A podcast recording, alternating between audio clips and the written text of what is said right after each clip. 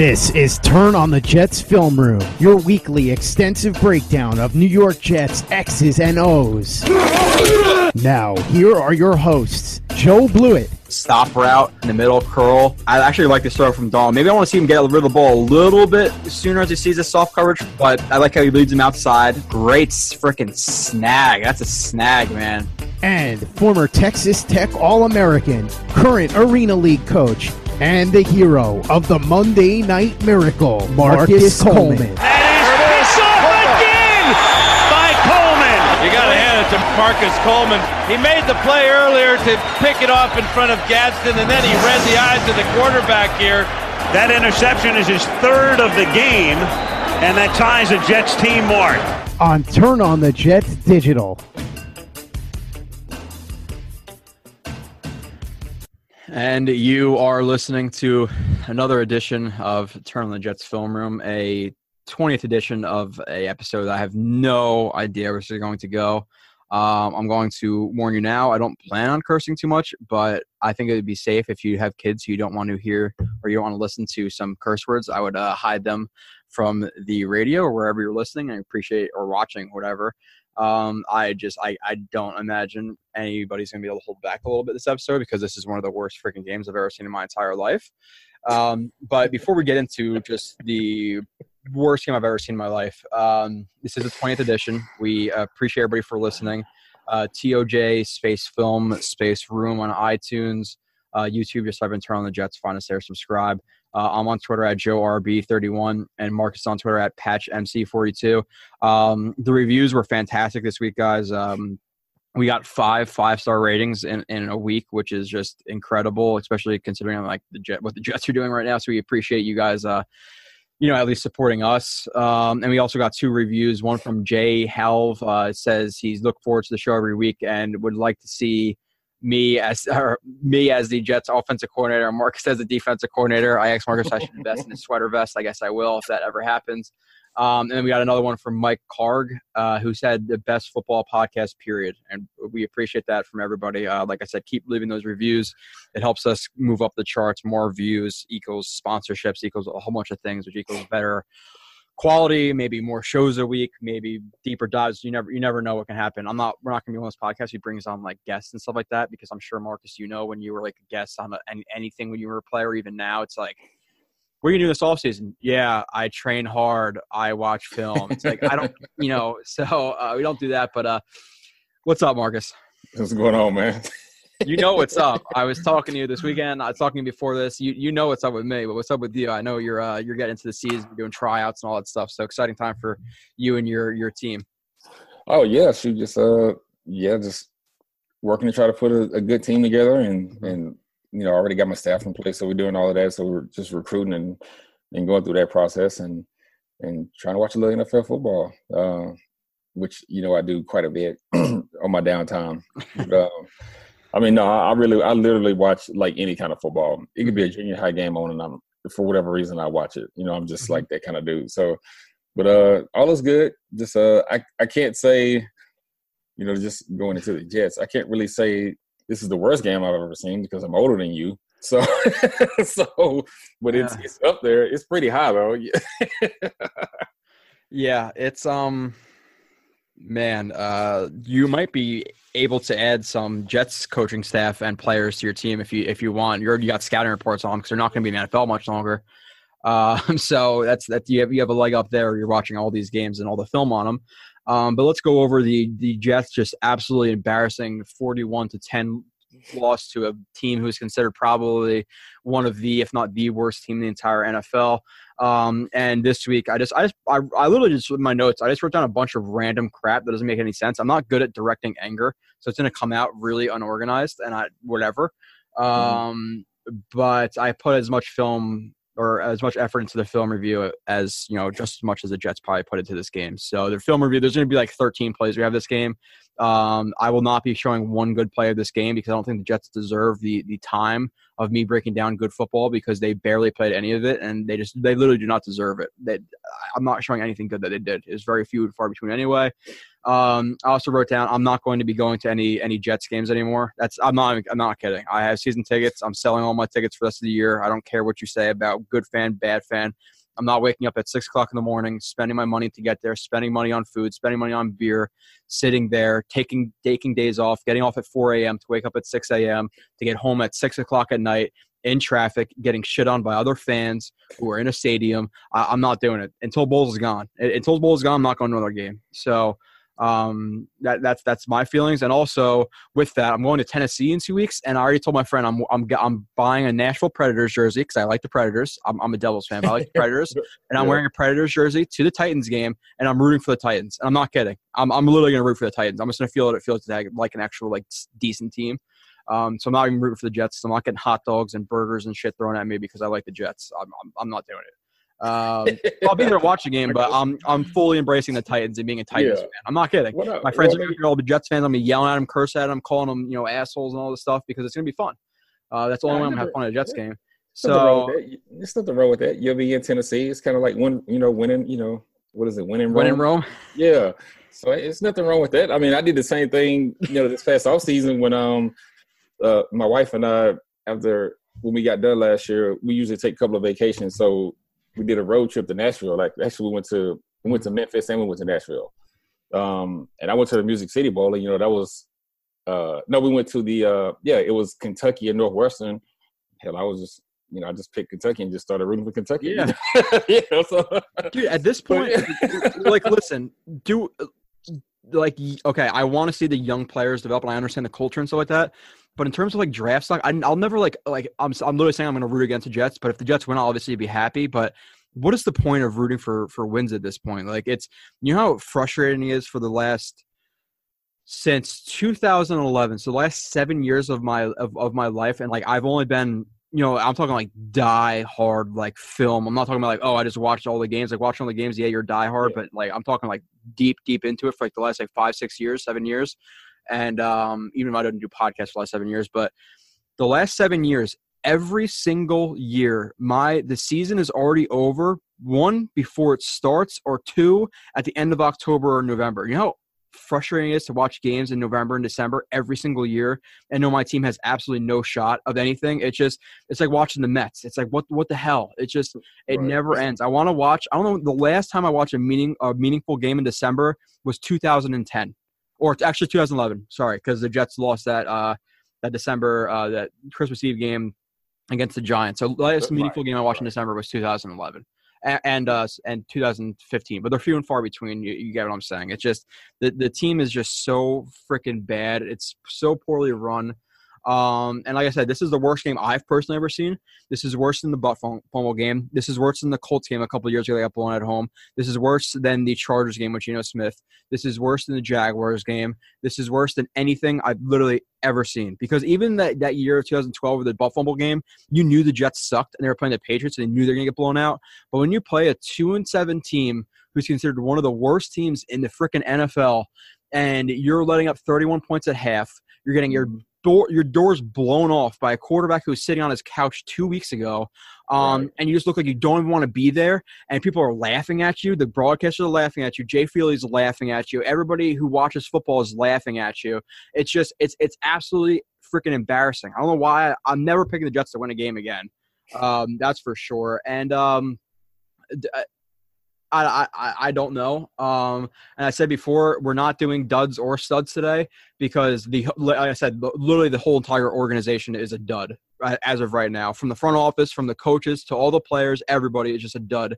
Um, for them to come out there, and I don't know your thoughts on this, like what you thought about players when you notice them. Like I understand it's hard when you suck to play hard, but dude, you're and I say this a lot. You're getting paid millions of dollars to mail it in like that is flat out embarrassing, dude. I played in high school and we had like like 28 guys in the team. I played both sides of the ball, and we get our doors blown off of us. I was making no money, and I played my my ass off every single snap. These guys are professionals, and they're right. not trying at all. It's just it's. I don't know if if you ever see anything like this, Marcus, but the guys just not trying. But I don't know how you didn't throw guys into lockers if you if you saw this because I was on a shitty football team in high school and we never even did this. So um, I guess just thoughts on whatever.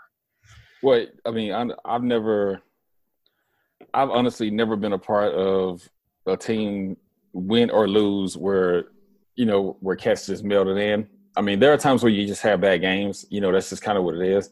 I mean, even in, I mean, even in the Monday Night Miracle, you know, that first half, it wasn't that you know we weren't playing hard or you know trying to execute plays. You know, it just things were just weren't going our way. And more than more times than not, you know, or I should say every time. I mean, for me, you know, that was the case. You know, either you know we just either had you know a bad day, we got out schemed that day, or they just happened to make more plays than we did. But it was never an effort. You know, it was never an issue of where was the effort, um, you know, or anything like that. And you know, I, I wasn't able to see the game live, but I went back and watched it.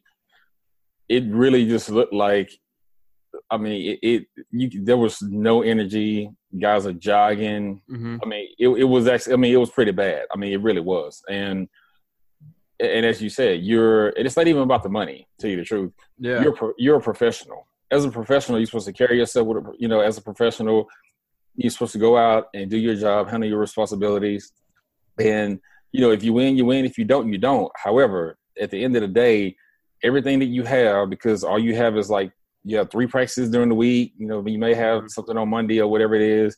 Um, you know, everybody has family, so you know can't really use that as, as an excuse. But you have one day out of the week where you're supposed to mentally be dialed in and show up with no distractions, no nothing. Mm-hmm. You know, and and go in and do your job, and that's what you get paid to do. You get paid to do a job, Yeah. and that's what it is. And to hear, and it's it's very disturbing to hear. Um, you know comments about the coaching uh comments from other players saying that other players laid down uh you know Yeah. saying that you know guys quit. That's that's pretty disturbing. That i mean that's that's not you know and it's hard for me to and it's hard it's, it's hard for me to understand why that that's happening in the locker room considering that i played under coach bowles. So Mhm. you know and every you know played under him twice you know in dallas and new york. So our message was always, you know, I know our group was different than you know the group that's that he's coaching, but you know we always studied. Everybody always worked hard. Everybody always played hard. We always gave effort. That was one of the things that he never had to get on us about was about effort or about mental errors or things like that. You know, I mean, yes, we make mistakes. Nobody plays perfect games, Yeah. You know, but when we made the mistakes, you know, we came back and we corrected the mistakes and then, you know, we kept it moving. You know, it was hardly something that happened, you know, it was hardly a mistake that was made, you know, more than once, you know, unless we just hadn't seen it before. So knowing what kind of coach he was, you know, positionally and what kind of, even what kind of player he was, you know, when he was playing, it usually the team, you know, takes the identity of your head coach. I don't understand how how this team looks the exact opposite of the guy that I know and and Yeah. and played under. So that's that's where I'm having a disconnect. Like what's I don't really know what, you know, what what is going on in the locker room to where you know these these guys don't want to play or they make so many mental errors or uh, you know there's lack of effort or things like that and i don't know who the leaders are in that locker room i don't think anybody does i don't even think they do you know we don't you don't know who the leaders are in that locker room you know whether it be veterans you don't have to be an older guy to be a you know to be a be a veteran but i mean to be a leader excuse me but mm-hmm. you don't i mean we don't know you know no, i don't even think they know to tell you the truth Yeah. And, i mean it just it looks bad and i don't i mean obviously you can see or guess what may happen you know in regards to coach bowles getting fired but it, it, I I mean, there's it's really hard to just like pinpoint what is actually going on in there, just because I'm just speaking for myself, just because of what I know, and I've actually been inside the room, you know, with Yeah. you know someone like like him. Um, so I don't know, man. I mean, it's I mean they're in a tough spot. You know, everybody's in a tough spot. I mean, because honestly, good players or not, which it can't happen. You know, I mean, there's some good, and there's a lot of good talent. I mean, there's some good talent on it. You know, on this Yeah. Jets team. So Mhm. it's got to be more than you know. It's got to be. It's not just one particular thing. It's a combination of things. So are they getting coached? You know, you know whether it be wrong techniques, wrong way. Is the talent, you know, the talent evaluation bad?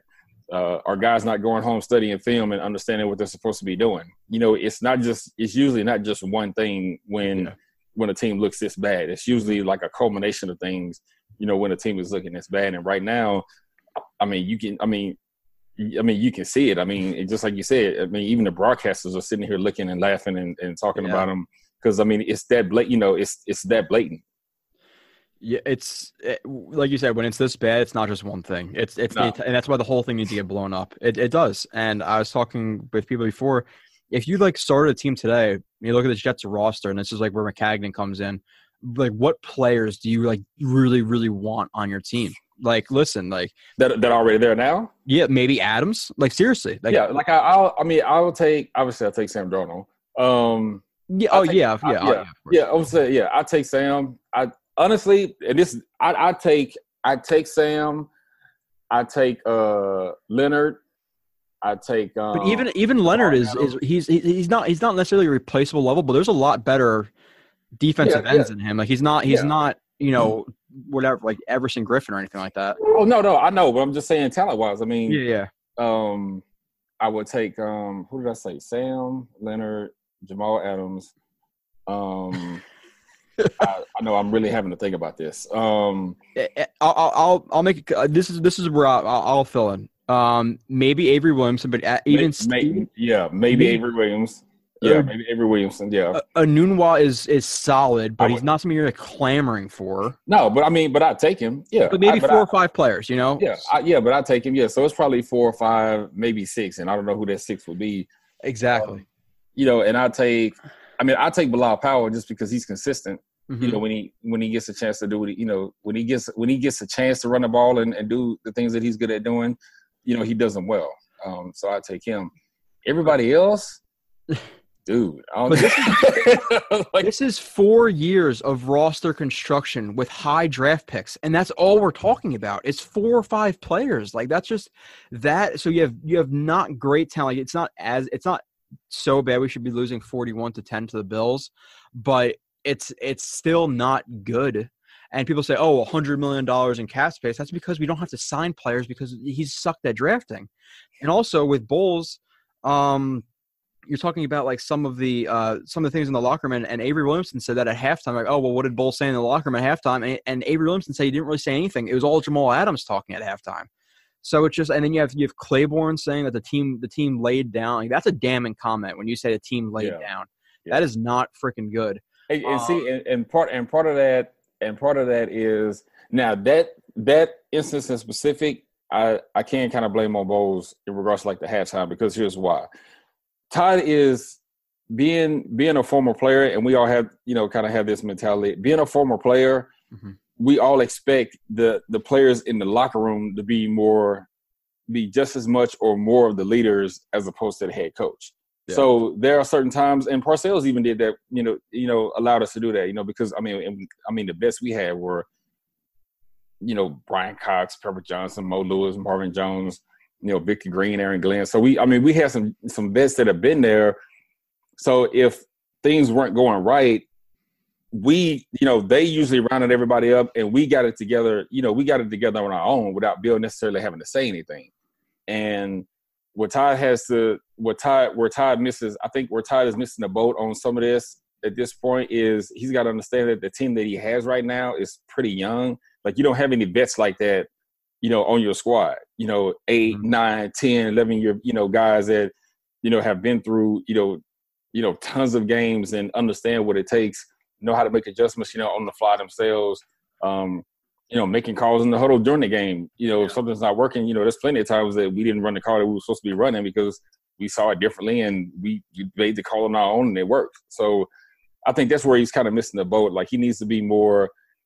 He's got to be. He's got to be the guy just because of the youth that he has on this ball club. Because three, I mean, even at three and four years, if you haven't if you haven't played any meaningful games, you've been in the league like three or four years, maybe five years or something like that. If you haven't been on a team where you've actually played some meaningful games and learned from some, you know, from some other vets on some other teams, there's no way you can be a leader in that locker room. Like you Yeah. just like you don't because you don't know, not because you don't want to or you don't have the ability to, but you just don't know. So with Bowles, I think, you know, trying to let the players handle it, you know, on their own is where, you know, he's missing the boat in that in that aspect. And I can tell when when I'm listening, you know, when I do watch his press conferences and kind of hear how he's talking.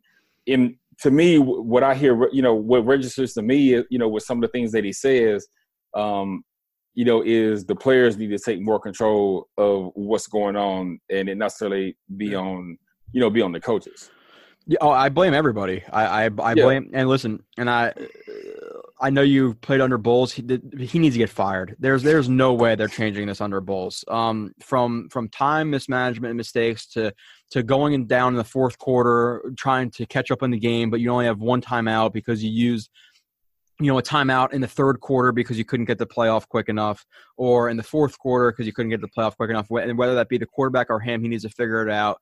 Uh, so timeouts, the time management, and I hate. I think it is one of the dumbest arguments ever where people say, "Oh, zombie bowles, zombie bowles. Oh, he shows no emotion." If he, if he, if the Jets were winning and he didn't show any emotion, he'd say, "Oh, look at his calm demeanor under pressure." Like I don't care about his demeanor.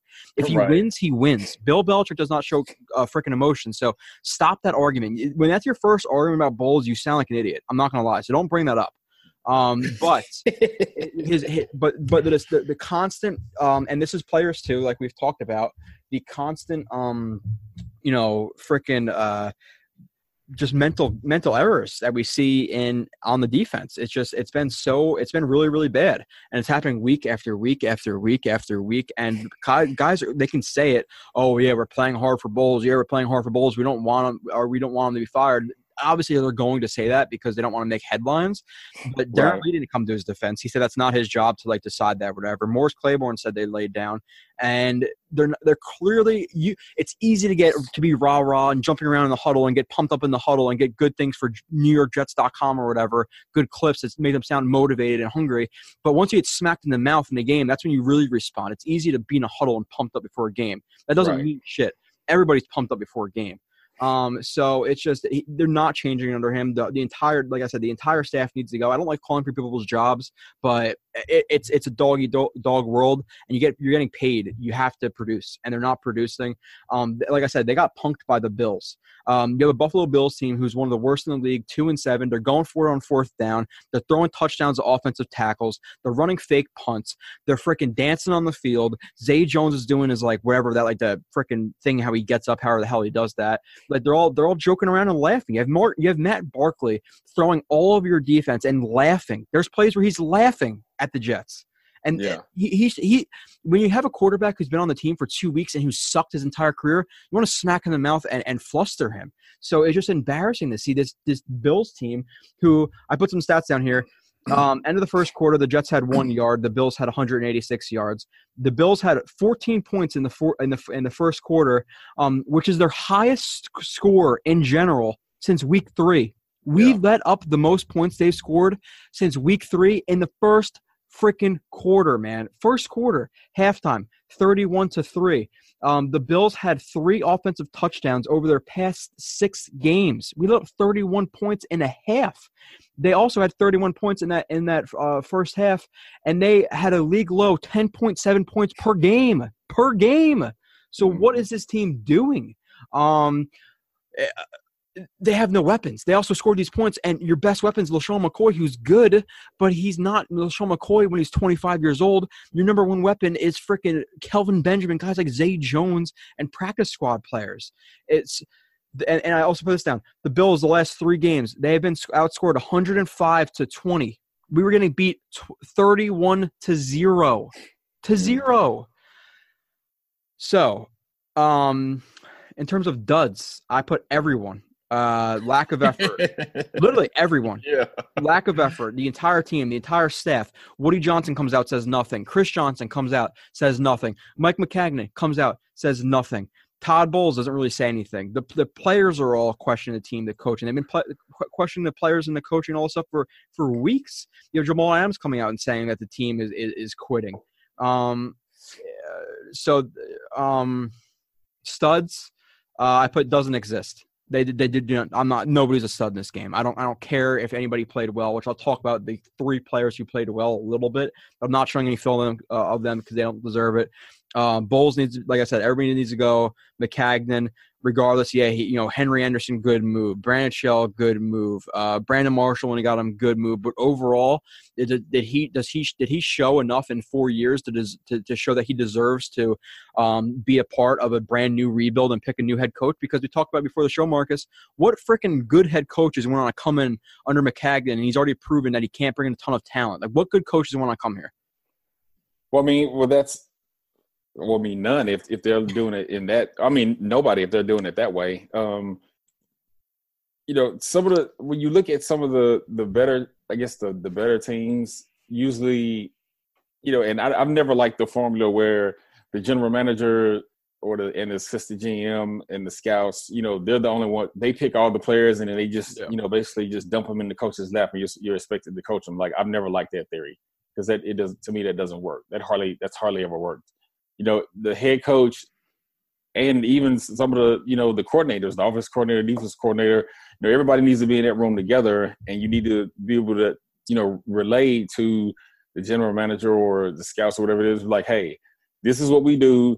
This is the kind of player that I'm looking for. So if I'm yeah. a three four guy, you know, I need this kind of outside linebacker, this kind of middle linebacker, this kind of guy in secondary. We play a lot of press coverage, so I need man to man guys. We play a lot of zone, okay, so I need mainly zone guys, you know, or whatever it is. Like you know, that's how I've always felt like it should work. And you know, the teams that usually do that are you know kind of the ones that are you know the most successful.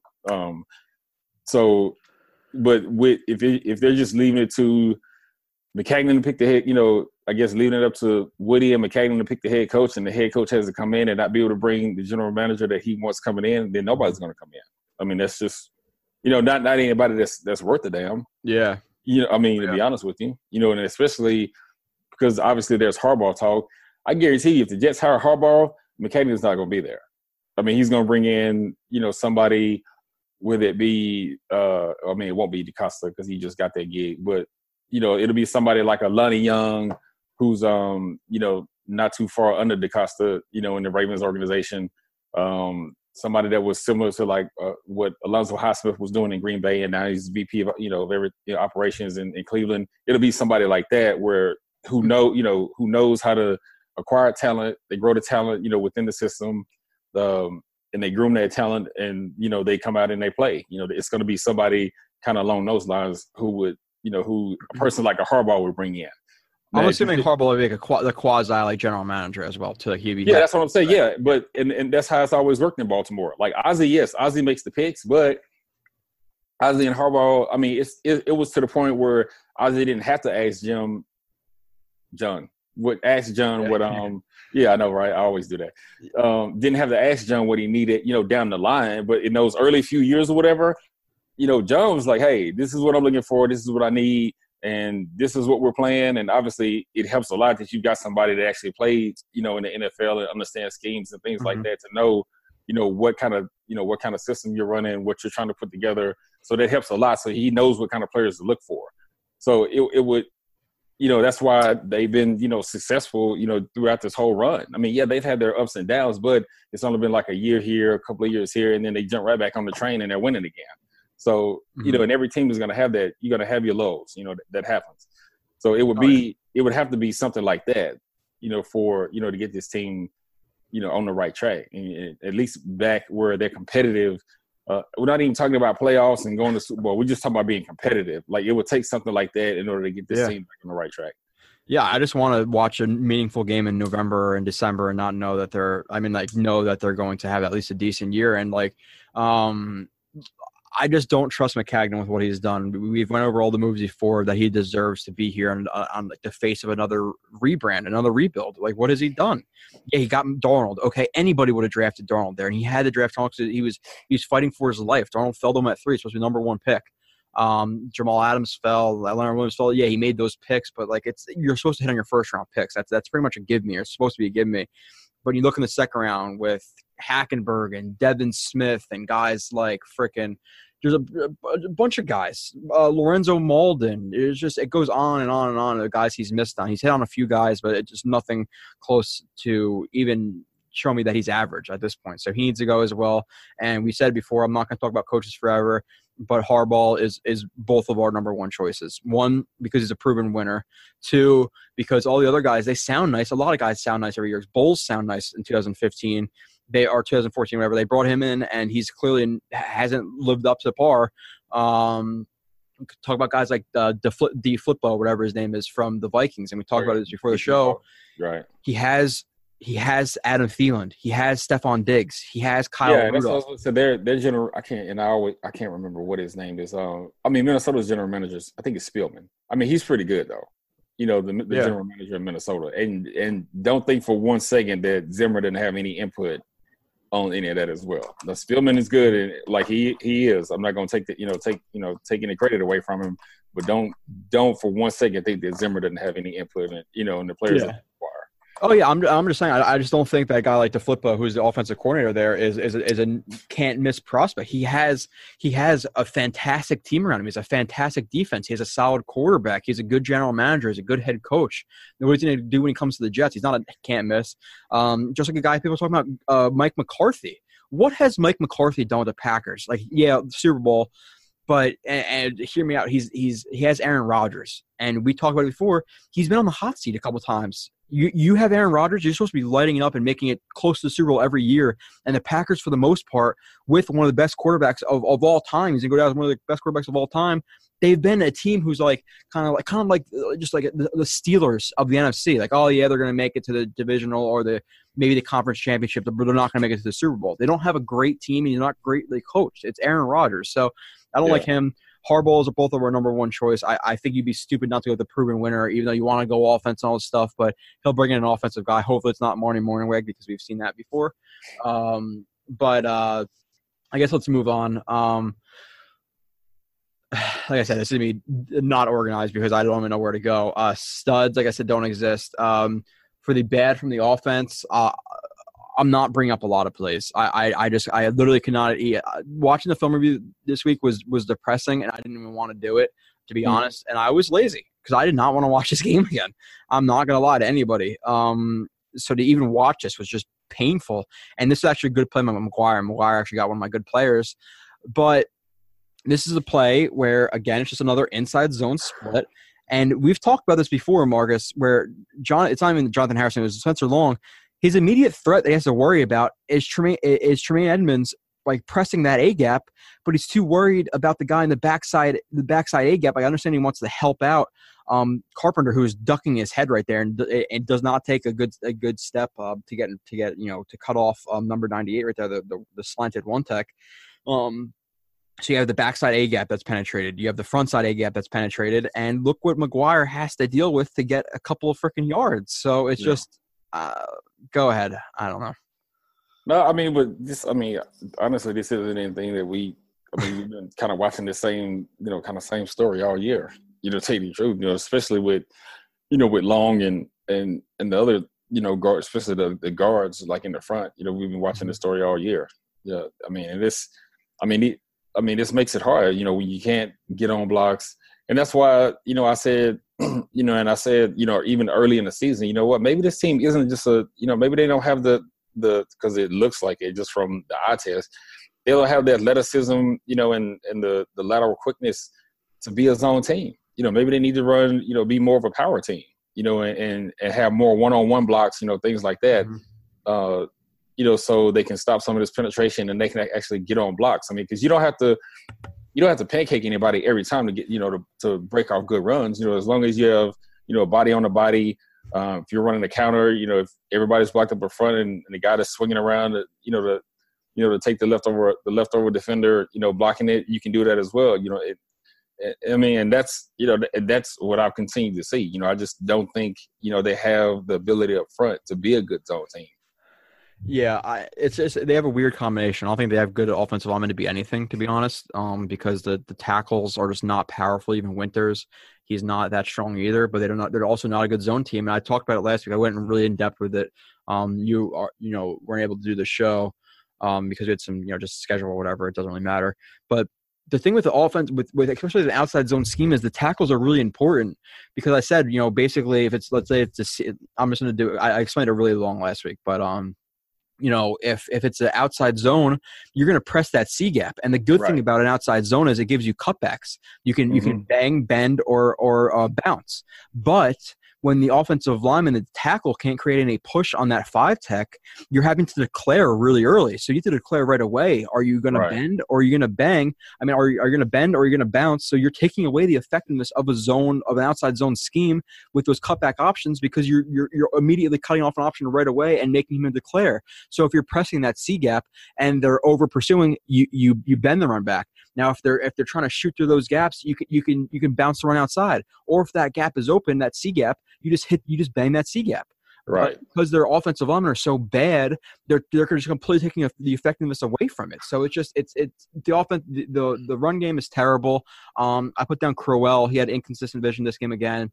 Uh, you had tight ends blocking really really poorly. You had wide receiver drops. You had nobody getting open.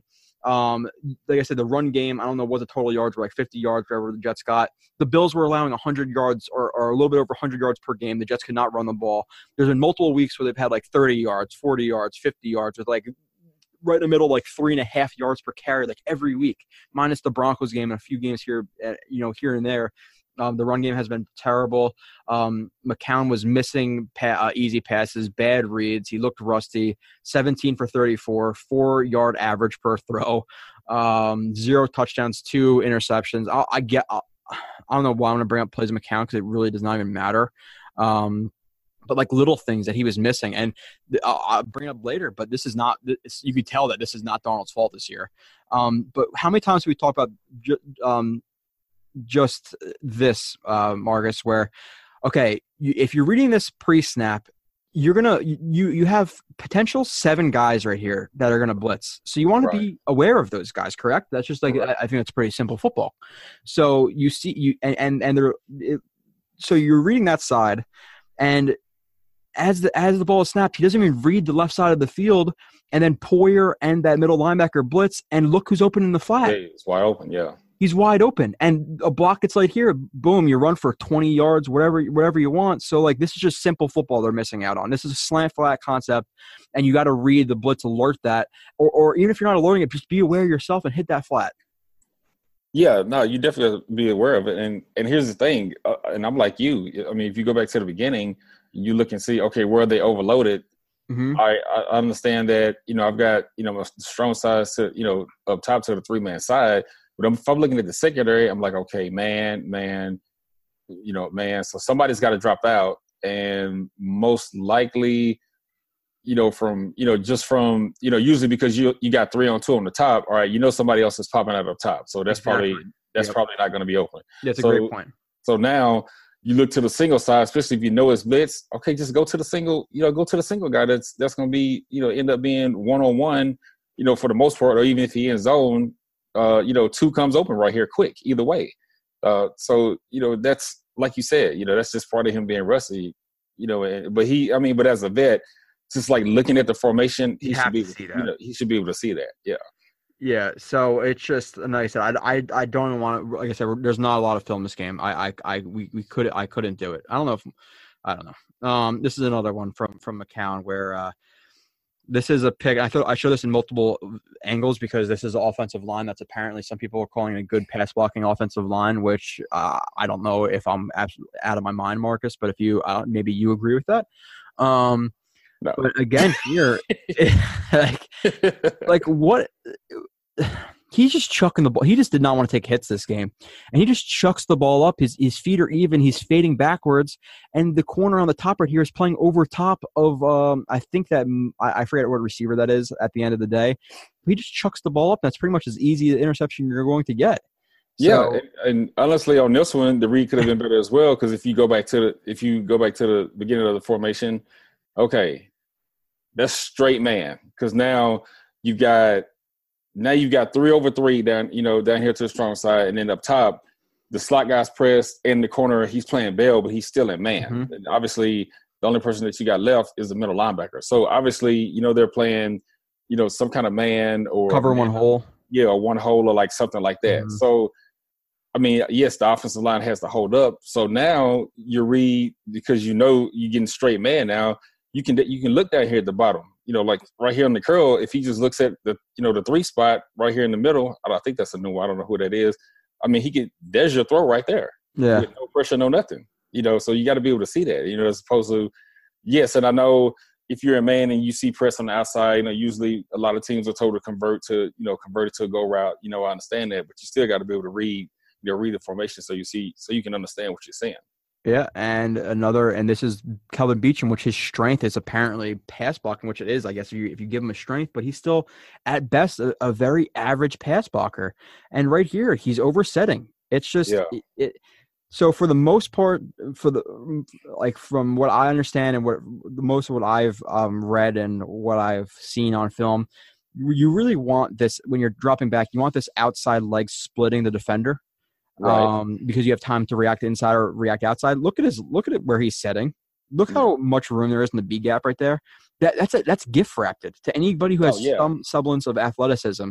He Yeah. gift wraps that to him, and then McCown has to throw the ball immediately, which is like it's bad on McCown, bad read, bad decision, especially versus Bale, just throwing a ball up there, yeah. but also a terrible block from Beachum.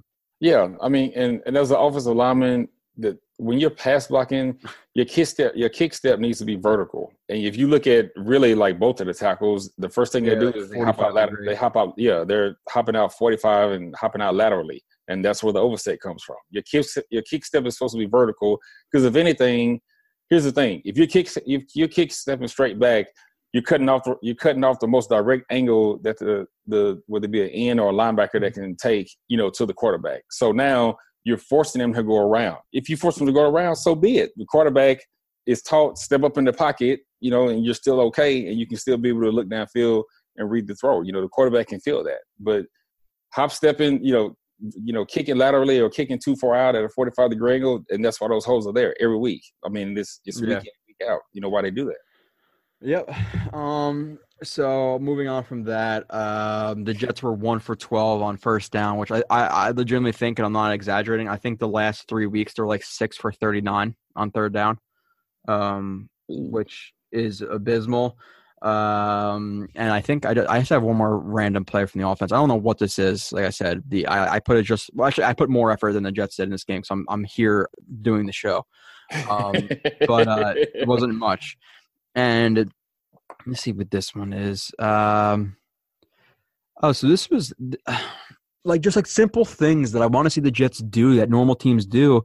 Like you have, um, I think that's I think it's Trenton Cannon right there who runs like he runs a wheel route, um, and he he's not able to track the ball, which is the ball's a little bit outside, but the ball goes off his fingertips right here, and this could have been a touchdown. And they- they're playing. Uh, it's like a, it's a post it's a post wheel, and Yeah. uh, it's actually like a post wheel with a like a almost like a you can call it a Yankee, you could call it a um, almost like an NCAA because you have this guy in it, you know shorter, right. um, and they're playing cover uh, cover three replace. I would looks like cover three replace to me. Go up. They're trying to yeah, because they're 'cause Yeah. what they're doing is they're cutting over out. So yeah, Yeah, yeah. So cover three replaces basically for people who don't know, like this this middle safety. If he sees something, you know, crossing his face, what's going to happen with watch? If you, I'll show I'll show it to you in, in step by step. So as he's cutting down, what's going to happen is he's going to replace. Um, the corner. Yeah. yeah, he's going to replace the corner, and then this corner is going to replace him, and he's going to play over top in that in that middle.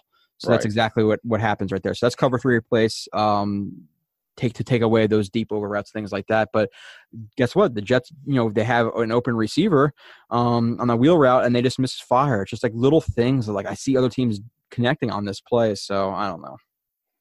Yeah, I mean, and even if it's not a touchdown, I mean, you got to track this enough. You got to make that catch. That's actually not a bad ball. I mean, That's that's, what I'm saying. actually a tiny that's actually, off, that's, actually that's actually a good ball. I mean, Yeah. so even if he catches it and goes out of bounds, I mean, it's still you know it's a big play. It's still a chunk play.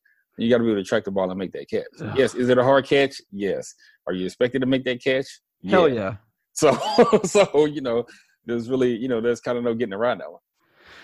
I am like seriously the the uh, the uh, I'll talk about why this week is a little bit better when we get down the line. But um, so this is the first play of the game, Marcus.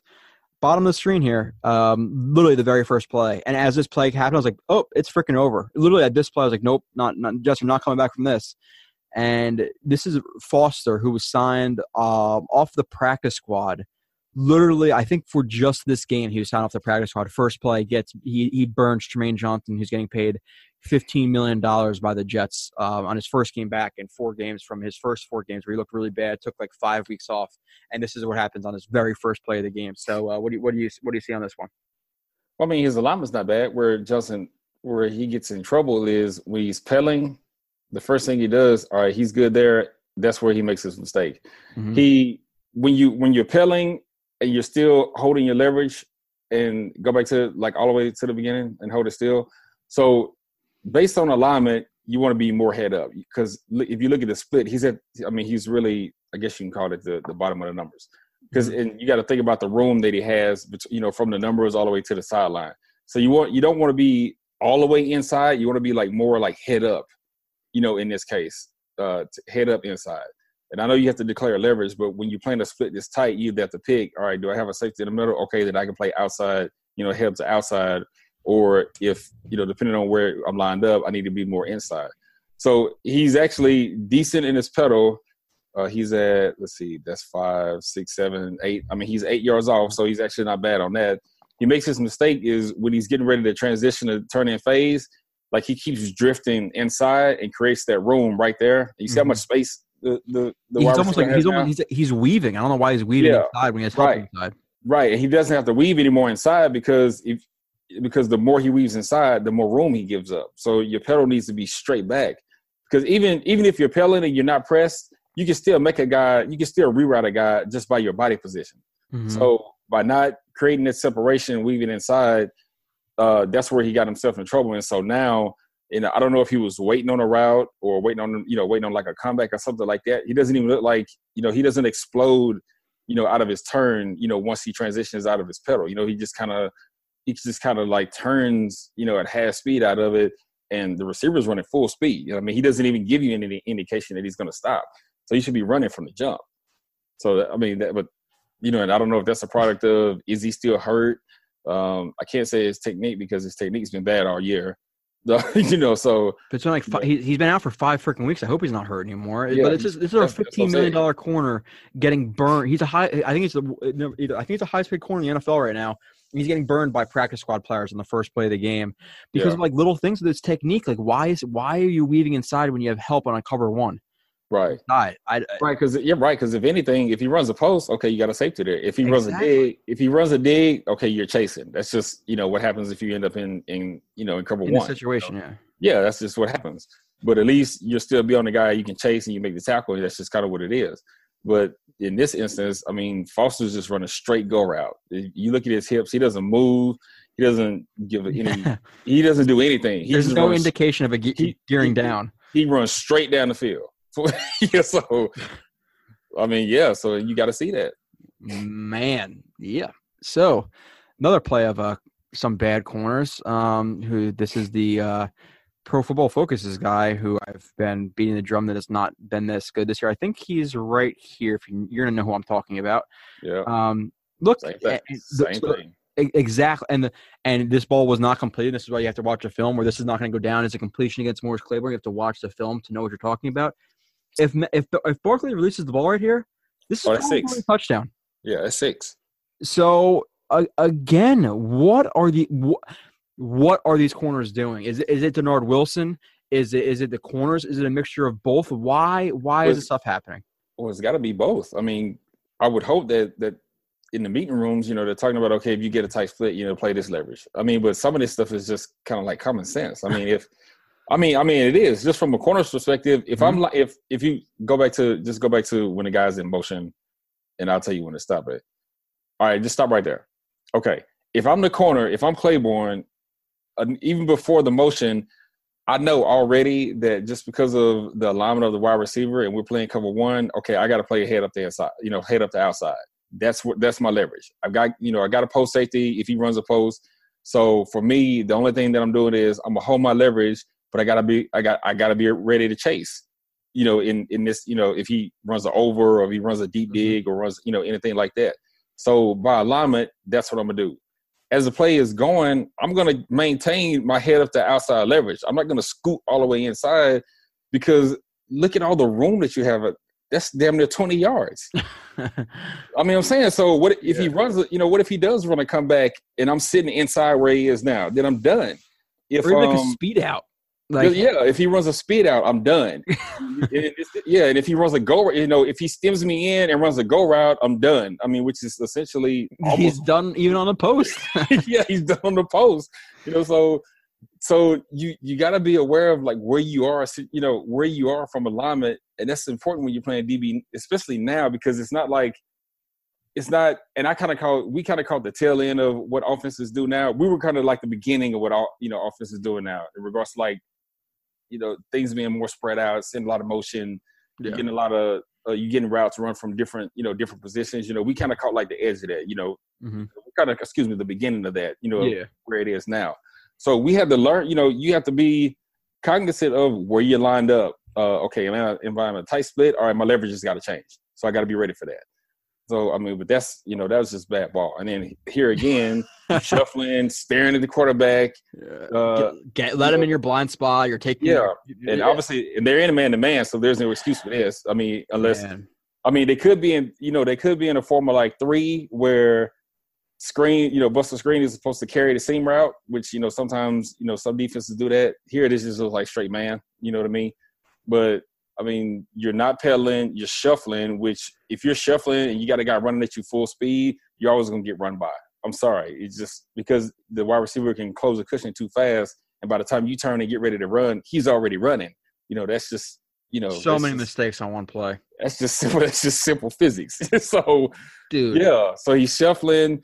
Okay. He looks back at him a little bit like, dude, get in your pedal. Okay. All right. Now you see him. Okay. Now you, you immediately back to the quarterback. You're not you're like you, you have no idea what the White House is going to do. So Dude. and you and you're banking on seeing the throw. Okay, well you're still looking back at the quarterback, and now your head's turned, so now you can't see the wide receiver at all. What if? And I don't know who this is. What if when he gets to the fifty, he snaps it off and runs a comeback? You're done. They're getting beat by guys like Foster and yeah. Zay Jones. Like, what is happening? This this is not Julio Jones. It's not Antonio Brown. This is not freaking Adam Thielen. And dude, what is up with this? Like, listen, I don't know if I could. Obviously, I can't do this in a game. I'm freaking. I'm six foot white kid who can't run a four four. But why am I watching film and I'm noticing a bunch of mistakes every single week with professional football players? And, I, and in overall grand scheme of things, I think I know a, a good amount, but I don't know shit. Like, right. like, come on, man.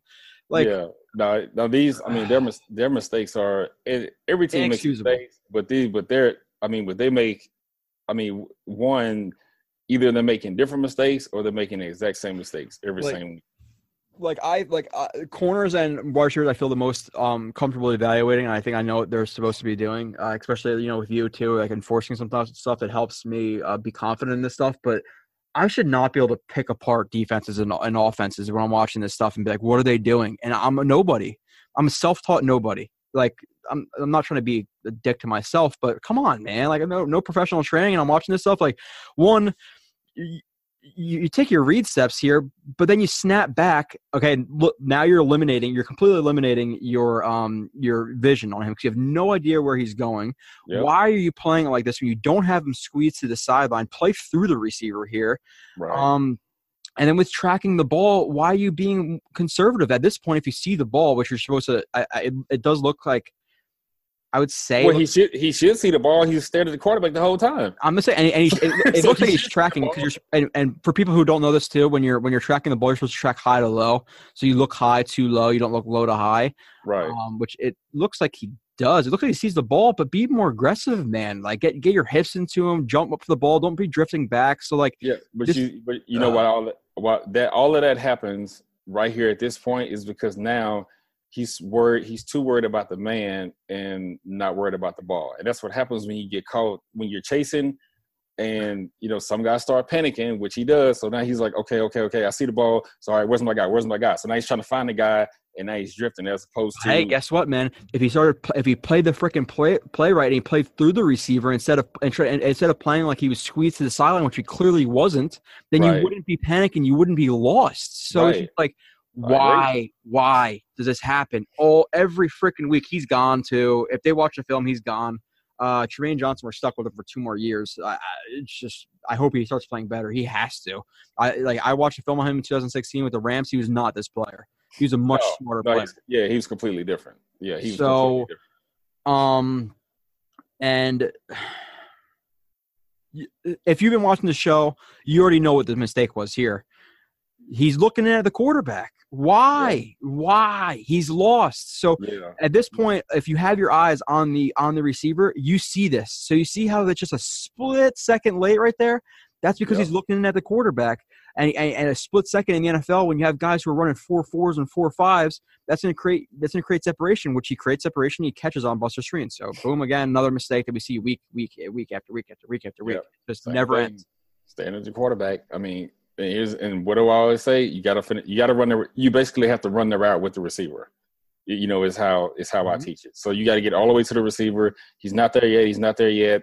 You know, especially when you're chasing, you definitely got to get all the way to the receiver. Like you, you don't have a choice. You know, before you can even have a chance to look back. So you know, if you know, in this case, he thinks he's there where he's close enough to make a tackle and make a play, and he's not. He looks back, and I mean, the receiver doesn't give him anything to make it seem like he's getting the rock. The receiver's still No. running the route. So, yeah, that's just. I mean, it's just ain't neat. Yep. And um, let's see. This is another one. Um, so I'm gonna I'm gonna say this is bad because one, like, yeah, he's playing he's playing he's playing outside, which the, the receiver has a tight split, so that's usually what you do play. And it looks like it, it looks like a funnel one. Um, type yeah, it looks like I would say it's a funnel one defense or cover one hole. Um, and Buster Skrine, as soon as he breaks inside, he doesn't jet stream him. So he doesn't jet stream him, which maybe he's expecting uh Avery Williamson. No, no, that's Lee. Maybe he's expecting Lee to pick him up right there. Um, but he doesn't. No. But No, he's just. I mean, I don't know if he's if the linebacker's supposed to. He looks like it. I mean, he looks like it because he's following the quarterback as well. But when you're tight like this, and they even do it at the top, and they get away with it, you got to be on different levels, and especially when you're a slot corner, and you know you got linebackers in there, like you definitely got to be on different levels in. So hey, why don't you just line up at linebacker depth or one yard behind the linebacker so you can cover this guy as opposed to you know as opposed to you know what you're doing now and like i said i don't necessarily know if the linebacker is supposed to help him uh, maybe he is you know it, to me it looks like he's just following the quarterback Mhm. um you know but think, I don't, I don't yeah. think he is to. but yeah, but if you're a slot corner, you got to understand. You got to have some awareness. Like, hey, I'm this tight. Like, I'm literally like a yard away from everybody else. So let me back up. So I'm on different levels. So if he runs a crossing route, I can just chase it over the top and play top down over it and make the tackle. Because if he does that and he comes across, and it is a rub route, but because of how the natural flow of like things happen, usually linebackers their first step is forward, then they go wherever it is that they need to go. So you have the chance to clear. You know what I'm saying? yeah, and then also also when he's running across, he'll be able to see the rub route from number two, you know, that's coming across as well. Mhm. So so I mean that's just that's just alignment. You know, that's it's just it's just it's just mistakes upon mistakes. And something with also the offense, I didn't even um, I forgot to even bring up the fact that they had three or four tip passes against them. Mhm. And the reason they have three or four tip uh, tip passes against them is because the Jets are not threatening anybody deep. They don't throw the ball deep ever. Uh, how many times do you see the Jets take a shot deep, especially in a league where you're supposed to? Because even if you don't catch the ball, how many pass interferences are called in, in, in a regular game, not a Jets game? Um, So you so you have the intermediate zones cheating up. You have the deeper zones cheating up. So they're just playing everything short. And if you're playing more, I'm sure if you were playing the Jets and you were a defensive coordinator against the Jets, and you're telling your defensive lineman, okay, well they're running a bunch of screens, one step drop, three step drops, getting the ball out quick. If you can't get if you can't get past your man and you're notice it's a three step drop, get your hands up. And that's what the Jets are every game tip pass, tip pass, tip pass because all they throw is short passes. right. So it's just like no creativity. The the offense is just the like yeah they they run sail, they run crease, they run um spot, you know stick. They run a bunch of different things, but a lot of times it's just turn around uh, on on a button hook and and look for the ball. And there's a times there's been times this game, there's a times last game where. So, so last game it was uh, I can bring up the play, but it was three and tw- it was third and twelve.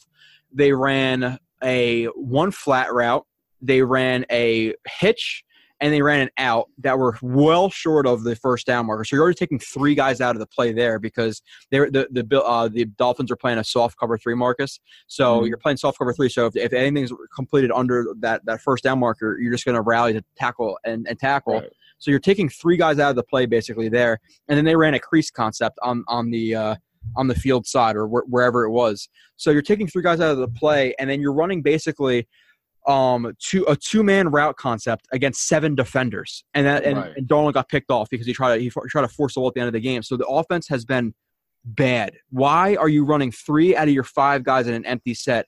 Be, before the six, it's not even like it, it wasn't like a corresponding concept. It wasn't even like okay, it was it was a smash concept. We were trying to pull up that corner which one you shouldn't run a smash because it's it's a soft cover three anyway, um, or a soft cover, so they're going they're always going to cheat up to that to that corner. Um, but it's just it's it's really frustrating to watch. Uh, like yeah. I said, I'm Joe Schmo, and I'm looking at the offense like, what are they doing? I'm not one of those guys who's saying, oh, they're not producing, so it's a bad offense. When I'm specifically picking it apart by film, it's not mm-hmm. good. It really is not good. Um, yes, I mean, no, I mean, you're right. I mean, they haven't done. I mean, they haven't really done anything to to change what they're doing. I mean, yeah, we've seen a couple of new plays, but for the most part, you know, it's usually you know it's kind of the same thing that we see you know that we see every week. Um, you know, and, and you know it's easy to say, well, look at the Rams, look at the Chiefs, look at the whoever, and you know the creativity and blah blah blah. I mean, it's easy to do that, but you know, as a staff, you know, and, and as a coordinator, you know, you have to be able to be open to that change. And I think a lot of times with with coaches that you know just and this is just from my experience yeah. that I've learned you know as a player and you know being a coach myself you know you, you can't yes you may have a system or have something that works but if you don't have the talent to make it work or you don't have the guys that are where their IQ is high enough you know to run the things that you like to run uh, you know on your team you gotta you gotta be open to change. You have to be able to build the the offensive system that you have. You have to be able to build some kind of system around what you have and I feel like, you know, a lot of this, you know, a lot of this with the Jets, you know, with this Jets team is, you know, they're just sticking to one thing and that's just what they're doing. And, and, yeah. And I just, I don't think that's right. You know, I, have never thought that's right. You know, even defensively, I don't think that's right. You know, if you, you know, if, if I'm going to a new team and, and the team that I came from, you know, had four three guys and I like to run the three four. I'm not going to force my three four on these guys. I'm going to keep running the four three because that's mm-hmm. you know that's the you know that's what I have in the building you know, until we can get some players that can run what I like to run. Um, yeah. You know, I'm going to run a four three, you know, and make it work. You know, but I'm not going to force it. You know, force something, you know, on these guys to where they don't understand it. They don't have the ability to do the things that I'm asking them to do. And that's, I mean, that's kind of what I'm seeing. That's why I said maybe this offensive line, you know, they're not built to run his own team. Maybe they're more of a power, you know, maybe they're, you know, they they're better at like power schemes, you know, something like that.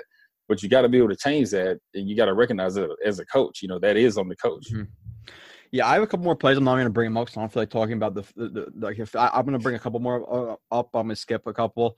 Um, the pass rush was non-existent in this game. Outside linebackers, uh, no pass rush. They couldn't tackle. They were missing assignments. Bad technique. They allowed 212 rushing yards um, with a 4.6 yards per carry um, to a team who has not been able to run the ball at all this year. Um, and that 4.6 yards per carry, that's with the fourth quarter where the Jets were stacking the box and playing the run because the Bills were just running the, the clock out of the fourth quarter. So they were ripping us apart in the run game. Um, there's so many times this game where like McCoy over 100 yards, first time since 2017. Oh, McCoy two touchdowns, first time since 2017.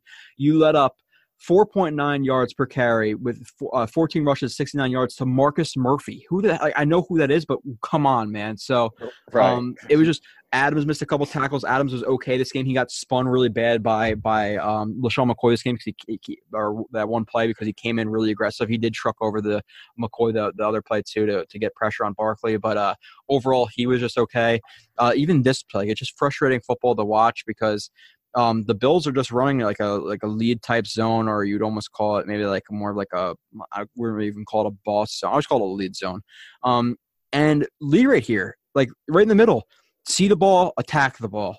Right. Why are you like, being so hesitant? Like what? Yeah. What are you waiting on? You got to yeah keep running. Like I mean, he's there's nowhere else where he can uh, go.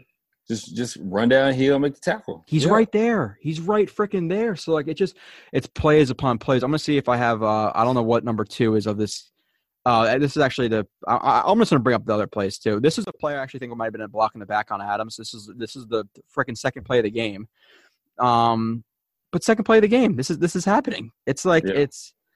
I, I think it was a block in the. Uh, it's pretty. I would say. I would yeah. say it's a block in the back. Yeah, yeah, he pushed him in the back. Um, I I guess I- I'm just gonna I'm gonna keep jumping through 'em. Adams. I'll show you the Adams play where he gets spun. I'll say I'll say I'll, I'll tell you what I mean. Like a little bit too hoppy here. I don't know if you're gonna agree with me. Um, but he's coming off the edge right here, and I you see what I'm saying. He comes in. He's coming like a little bit too out of control. Um, and you want to track that near hip. So I think his his angle right here is a little bit too high. Right. Um, and he's coming in like he, you- have to be a little bit more under control. This I understand he's like a heat-seeking missile at sometimes, but uh, he, he gets. I mean, yeah, I mean, no, I mean, you're right. He, he was just, I mean, you're over aggressive. You're already blitzing, so when you're coming in, like you say, you want to target near hip, near shoulder.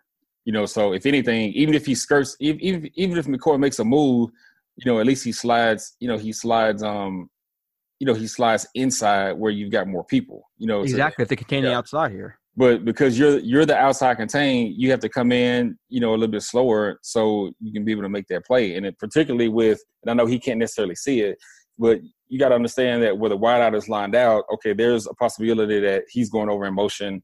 And if you're in man, obviously that he's gone. So you're you've got outside contain all the way. You know what I'm saying? So he's got to come in a little bit slower, you know, with a better angle so he can make that play. Yeah, yeah. It's just um, th- there, there's nonstop mistakes this game. Um, let's see this one. Oh, this one was like I. This is where the defense. I think this blow defenses because if you if you watch this play, you know, in slow motion, it looks like it looks like cover three. I'm not. I I I think screen on the top right here. Maybe he carries that inside because there's no um number th- the number three threat cuts inside as well, so he's not really worried about anybody breaking into the flat. Right. But but then you have Morris Claiborne, who almost looks like he wants to pass off that. uh, He st- he sticks on Benjamin, but and then uh, I don't know. Can you can you explain it? I, I think it's cover three that was that was blown right here because I don't know why Marcus Maye is, is following that and and the way that uh, Claiborne is playing it looks like it's almost like a cover three, but they don't pass their guys off, and then you have the uh, you have the uh, slot receiver here who's wide open. Maybe I'm maybe I'm Yeah, wrong. Clay, Claiborne's at the Claiborne's at the bottom, right?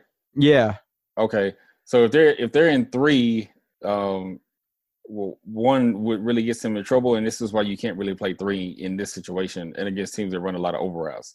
When you're playing when you're playing Bale in three, you, if you just look at the position that that Claiborne is in, you know it's hard because you're gonna want to just by your natural instinct, you're gonna want to. I mean, it, it happened to me once. I mean, that was the last time it happened to me, and that was in what year was that? That was in 1999, I think.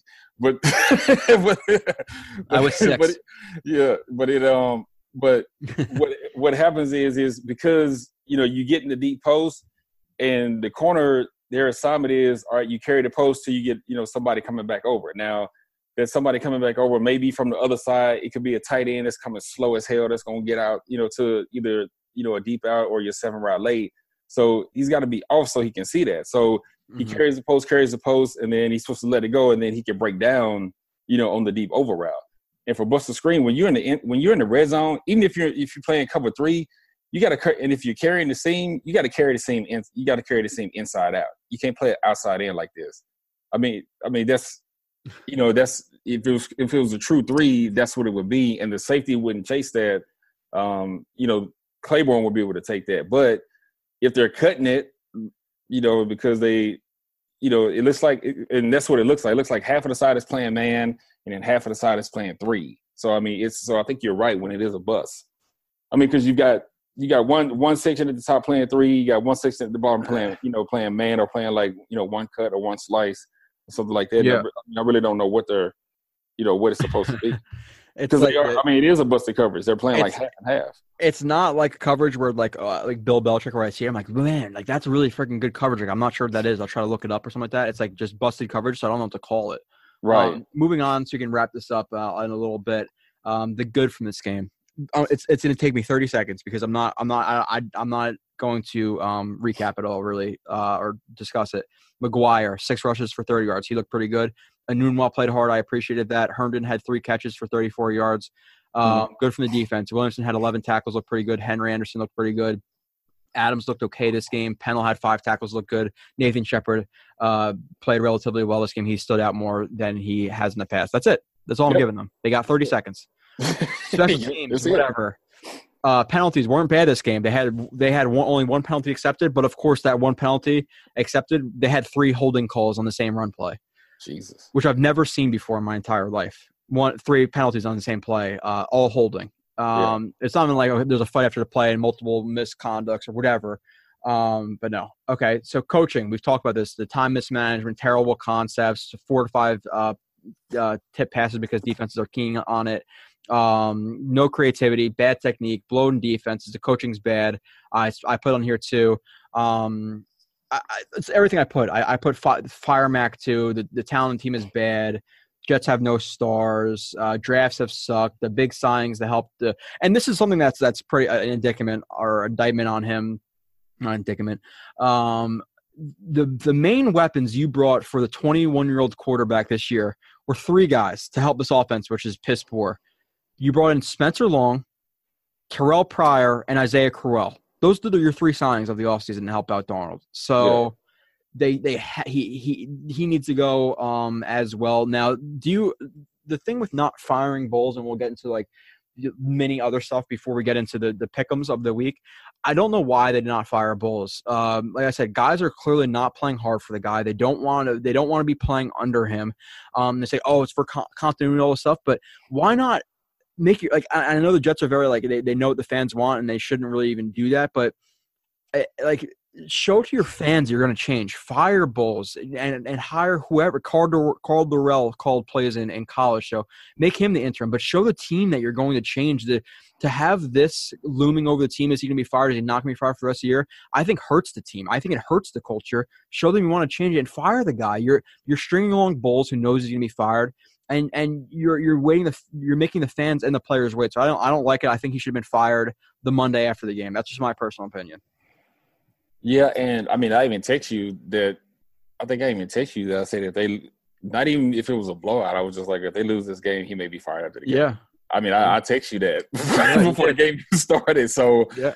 So yeah, I mean, you know, and I base that off of how they look during the season and who. Now, if you were a player in the situation, would you rather have him be fired, like be, just to show you, like, okay, we're going to change. You have a new coach in here because players are clearly not playing hard for the guy.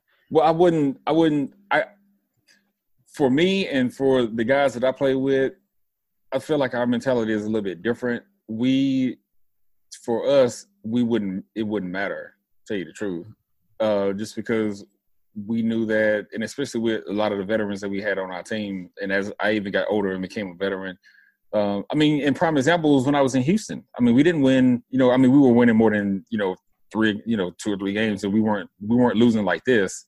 Uh, but we had, I mean, you know, at all. But we had, you know, we had just drafted David Carr. Our offensive line was super young, but we had a veteran defense, and we had, you know, guys like Gary Walker, you know, Seth Payne, you know, Aaron Glenn was there. Man, so uh, I didn't even realize you're a part of you're part of Kotite. You and the whole thing with Carr, where they said the Texans ruined him um, with the offense. I think, I think yeah, yeah, I, I, think they could have helped him. You know, tell you the yeah. truth. Yeah, mm-hmm. um, you know, we I didn't realize have, you're a part of that as well. Yeah. So um, you know, yeah, when Dom Capers was was a head coach. So um, you know, but we had, you know, guys like Jamie Sharper, you know, I mean we had, you know, and even on offense, you know, we had uh Corey God, what's Corey's last name? I can't remember his last name. He played wide in Green Bay. But um, you know, but we had veteran guys that I don't know why Clement um, came to my mind, but that might not be it. Yeah, no, it's not Corey Clement. Um, was he a D back in with the Dolphins? I think so. Okay, whatever. Sorry, yeah. keep going. But um, I mean, but we had, I mean, even with that group, even though we weren't winning, like we played. I mean, we played hard every week. You know, there was no sense mm-hmm. of nobody laid down. You know, everybody gave effort, and we prided ourselves on that. And we knew defensively, obviously, because we had a young offense, we were gonna have to carry the team. So we were kind of like, you know, we were, you know, we were as a group, the, you know, the leaders of the team. Um, yeah. So you know whether you know, and once it it had gotten to the point where you know, Coach Capers was going to get fired, you know, even the year that he did or the year prior to that, you know, we didn't worry about. You, you know, you can't worry about that. Your job is to go out and play ball. If you get out schemed or whatever it is, okay, that's totally different.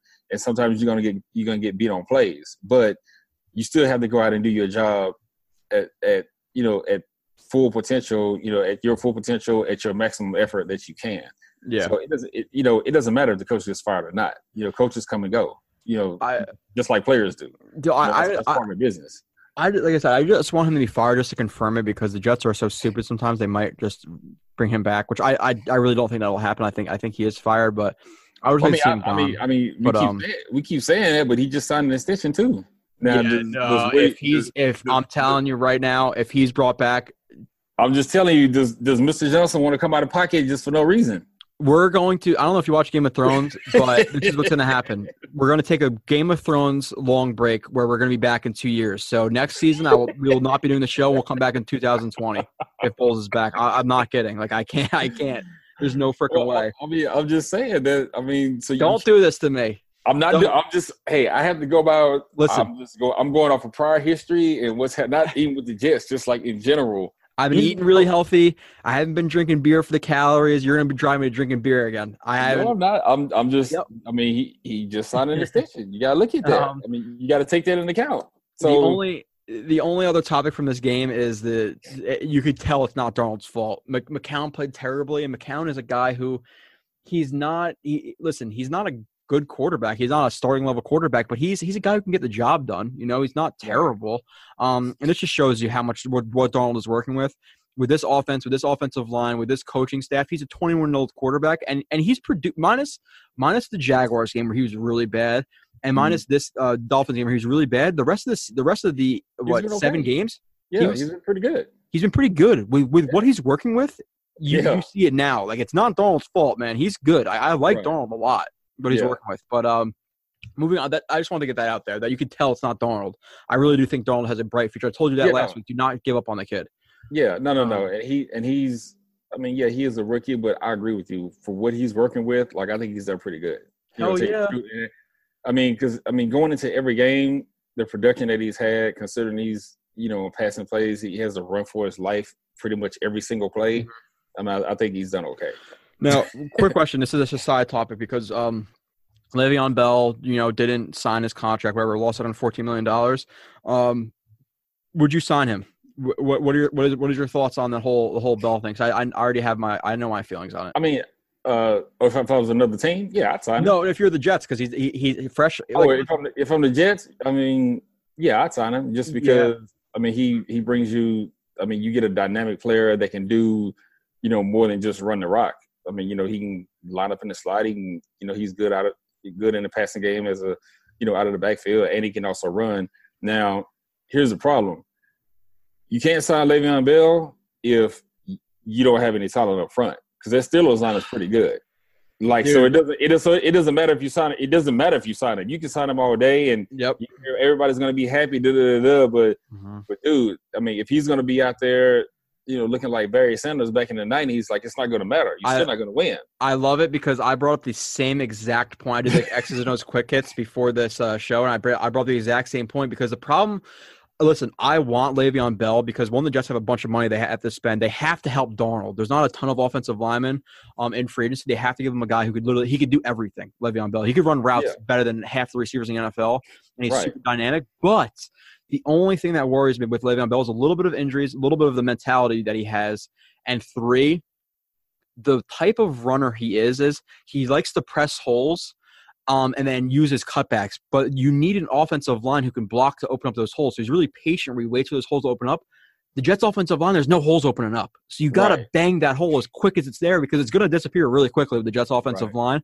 So Right. having a patient runner with his Jets' offensive line is not a good mix. It's not. So that's the only no. worry I have um, with him. But regardless, I just wanted your initial thoughts. But I would like to sign him too because Darnold needs guys. He needs receive like like listen. They need they should have signed a guy like throw all the money they kind of they could they could have like an Allen Robinson this year because Enunwa and Anderson are okay, but they're not they're not star receivers. There's no true X on this team who could really take the top off the defense. There's a true threat on a post to catch it in double coverage. You know, Allen Robinson's that guy. Le'Veon Bell's a true threat. So they need threats to help out Darnold. Even if you think you're overspending for him, you need to help Darnold develop. Even if you are wasting a little bit of money. That's my thoughts. So they should sign him. Um, So we agree there. But the, the patient running style with this offensive line, eek, Yeah, not- we'll, we'll see about that.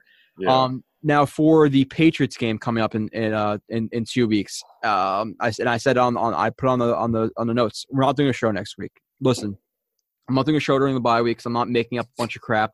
I'm going to enjoy my Thanksgiving. Everybody else enjoy your Thanksgiving. I'm not pushing on a show on Wednesday and Thursday to talk about the team on a bye week.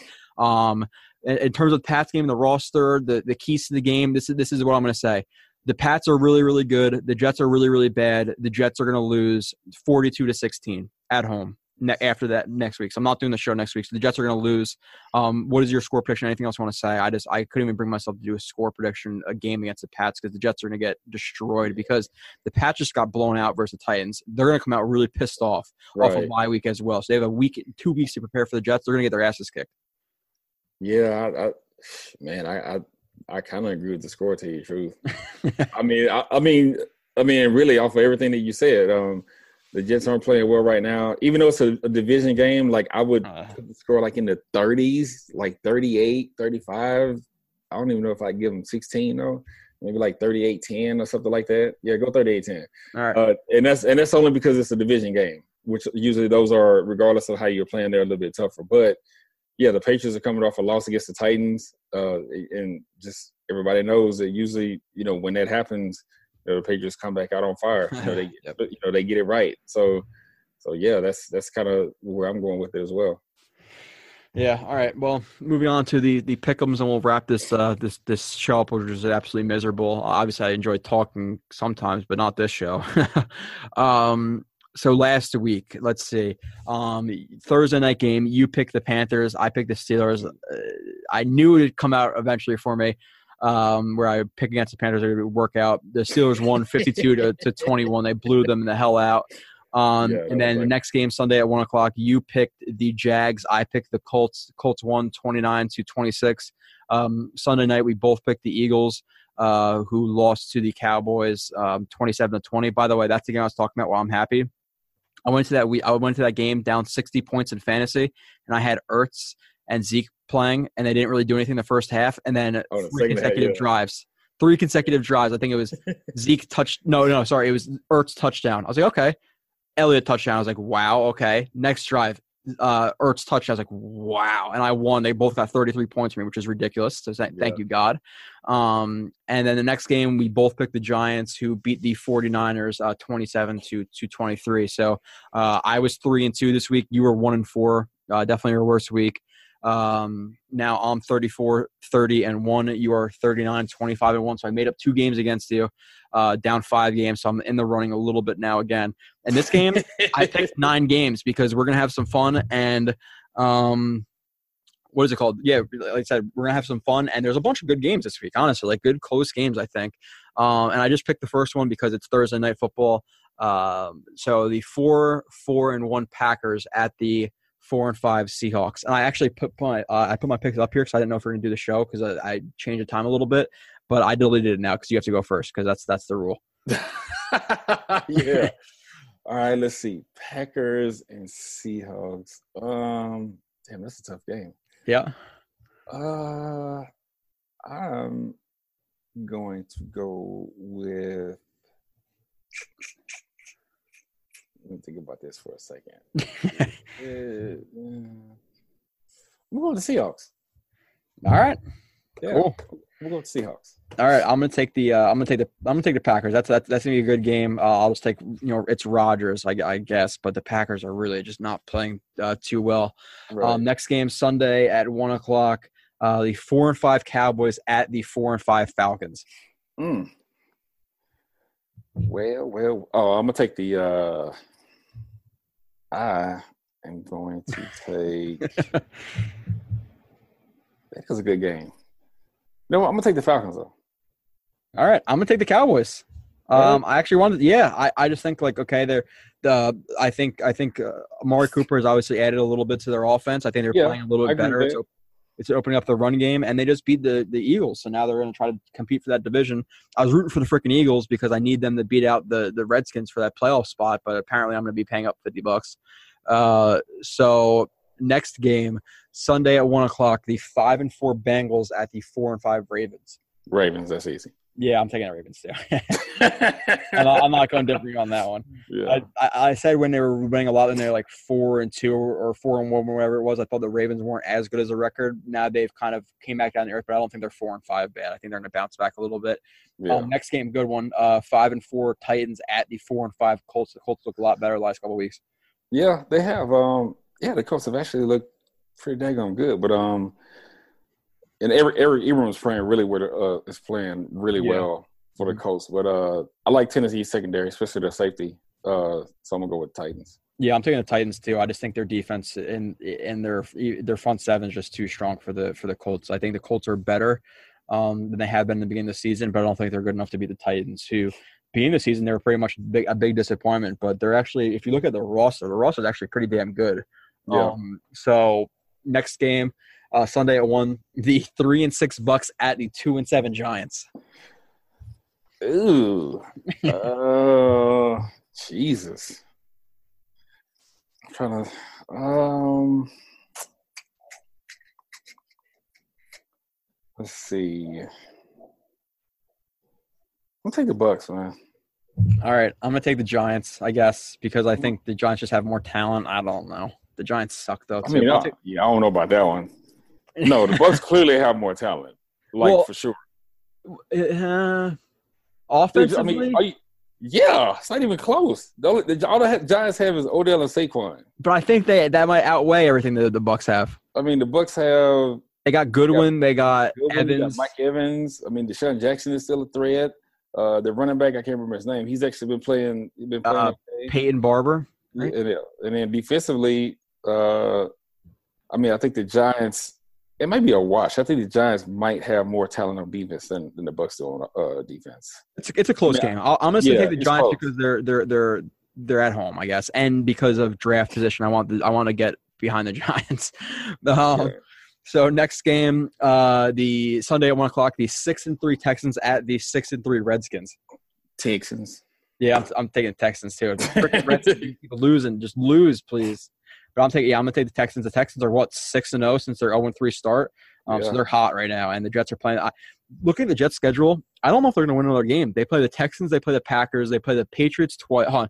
So they have what six? They have six games left. So they're three and seven. Yeah, they play the, the Patriots twice. They play the Bills. They play the Texans. They play the Titans, and they play the Packers. I don't know. Uh, the Jets might get one more win this year. Um, yeah. But the next game, like I said, there's a lot of them. Sunday at four, the one and eight Raiders at the two and seven Cardinals. Jesus. I try to pick all the best games. If it's a good game, I'm gonna pick it.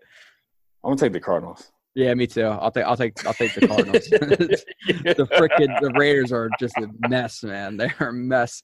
Uh, two more games left. Uh, two really really good games. The Monday night and Sunday night game this week are really really good. Sunday night five three and one Vikings at the six and three Bears.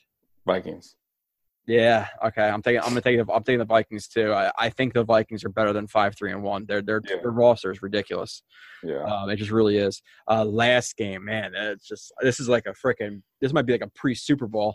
Um, nine and one Chiefs at the nine and one Rams, which is playing it's it's being played in Los Angeles now. Thank God it's not being playing in Mexico City, where the, the field looks like it's a freaking a grade school. Oh my God! I know. Did you see that field? That is why. Ridiculous. Listen, I don't get how the NFL is a multi. It's a hundred billion dollar plus organization. They're having these type of problems. Like, don't have teams playing well, on this field before. But yeah, but the yeah the problem is, and the problem is the NFL because here's the thing.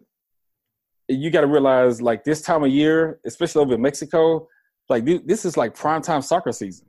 So all of those games play, you know, games. There's probably like two, three games a week played in that stadium. You know, on top of the NFL game that's coming in, and you know, any other events that they have, like concerts or like things like that. But that stadium's pretty popular. You know, in Mexico City, it's like the main one. So you know, and, and, like I said, this is like primetime soccer season in like every Premier League. So yeah, they should have known that. You know, that's what I'm saying. So, I don't get it. Yeah, I don't get it. Yeah, I, I don't know um, what to say to it, but that field looks that field is terrible. But this game, because like I only give myself like two or three cheat days a week. This is a day I'm I'm cracking out some beers because this game is gonna be freaking no awesome. Um, who who you taking in this one? Man, I'll tell you what, man. I'm gonna go with the Chiefs. I'll tell you why. Okay, I, like, I don't feel I like, comfortable with this. I like the Rams. I do like the Rams. I like the Rams a lot. This secondary is buns. Damn, like it's it's at times. I mean, even especially like you know Marcus Peterson's not having a good year, Mhm. so now you're talking about, and it's not even just Tyreek Hill. You know, Sammy Watkins is all the rest of them. You know, and you know who's going to guard uh, Kelce. Uh, you know, who's still you still got to deal deal with the Chiefs running game. So you know, and I love Wade Phillips. You know, I think up front, I think they'll be okay. I just don't know if they can hold up on the back end from the linebackers, you know, to the secondary and Yeah. In reverse, you know, I think the Chiefs have actually gotten a little bit better. Um, you know, eh, you know, on the back end, their fronts, you know, is playing. They're playing decent. Uh, Mhm. because Sutton has got, you know, he's got the defense playing. They played better than they were early on.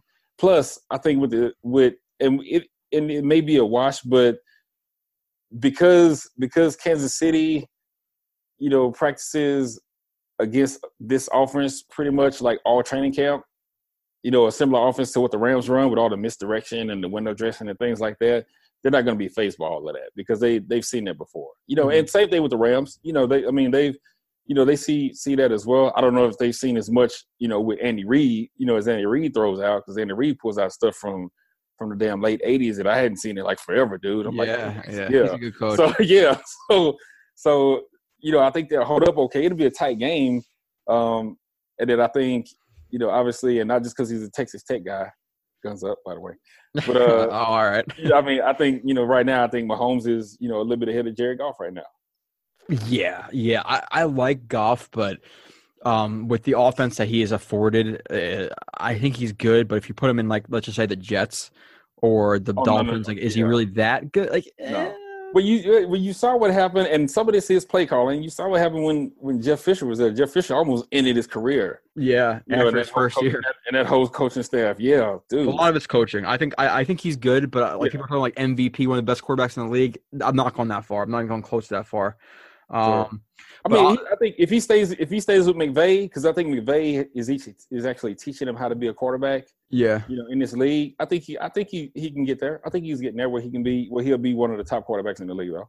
I think he Yeah. can get there. Um, so for the sake of just being like a good game, I'm gonna take the Rams, and and I, I think I was gonna take the Rams anyway. Now they both been a little bit like a little bit spotty, where they've they've got like the, the Chiefs almost got beat by the Cardinals, or Right. they were in a game with the Cardinals last week. But the only reason I'm picking the Rams is literally the only reason is I think the Rams have a chance to stop the Chiefs' run game. Um, Yeah. because they have guys like Suh and and and, uh, yeah, and Donald yeah. where the Chiefs, I don't know, I, I do not see them stopping Gurley. I, I just can't, I, I can't. Um, so the Rams, if they if they get an interception, they can stop the run game a little bit. I think they have a, a, a good chance. So I'm gonna take the Rams. I think it's I think it's literally a coin flip. I think it's gonna be a, it's gonna be fantastic football to watch. Yeah. The Jets have never shown you this type of Yeah, football. and I, and I actually I like that point because I actually thought about that as well. But then I went back, but then I thought about where, you know, they because the Rams lost uh, Cooper Kupp, you know, to ACL, and I'm like, okay, well, that's the extra guy in the box, Yeah. you know. So yeah, so that's you know, that's what you know, and I agree with you. I, I do think the Rams, you know, could you know do a good job of stopping the Chiefs' run game, uh, and vice versa with the Chiefs. I think Cooper Kupp being out now helps the Chiefs' defense out a lot because now you, Yeah. you can kind of commit that extra guy, you know, if you Mhm. need to. Uh, you It's gonna be it's gonna be super interesting to watch. That's for that, that's for damn sure. I'm, I'm, I'm I I get excited to watch like Bears, you know, Vikings and Chiefs, Rams, and you know, Saints and Rams, and like because they're actually good teams. I think the Saints are making the Super Bowl. To be to be honest, I think it's gonna be Chiefs uh, Saints this this year. I Um, think so. I'm kind of rolling with that too. I know everybody's like, I mean, like you- said it too. Like this may be a preview to the Super Bowl. I was like, uh, I kind of, I kind of like Chiefs. I kind of like Chiefs Saints too. yeah, I just think the Saints with with having Drew Brees not having to throw the ball as much because he has a two headed monster, one of the best duos man. in, Yeah. in a while, Yeah, plus a good defense. yeah, Uh, minus the secondary is a little bit sketchy, but I, I, I think I think what you saw with the Saints and the Rams is going to happen again in the playoffs. I, I think it's going to be Chiefs Saints if I had to pick now. yeah. Um, now I'll never doubt the Patriots. The Patriots could be the Chiefs, but I, I just don't see it. Um, but but wrapping up, um, we uh, the first game you took the Seahawks, I took the Packers. Uh, the next game I took the Cowboys, you took the Falcons. Next game we both took the or we both took the Ravens against our home against the Bengals. We both took the Titans in, in Indianapolis against the Colts. Uh, I took the Giants in MetLife against the Bucs. You took the Bucs. We both took the Texans in Washington. Um, we both took the Cardinals against the the Raiders. Um, the next game, we both took the Vikings, you know, in Chicago against the Bears, and then I took the Rams. You took the Chiefs. Um, and that's that's it. Uh, Marcus, anything uh, you want to close out with um, before we we head off? And like I said, we're not gonna have a show next week. Enjoy your Thanksgiving. Enjoy your Yep. travels. Be freaking safe. Don't drink and drive because I'll tell you right now, um, this is one of the d- drunk driving capitals, or the one of the biggest days in the entire um, you know year for drunk driving, and cops are looking for. I can speak from personal experience.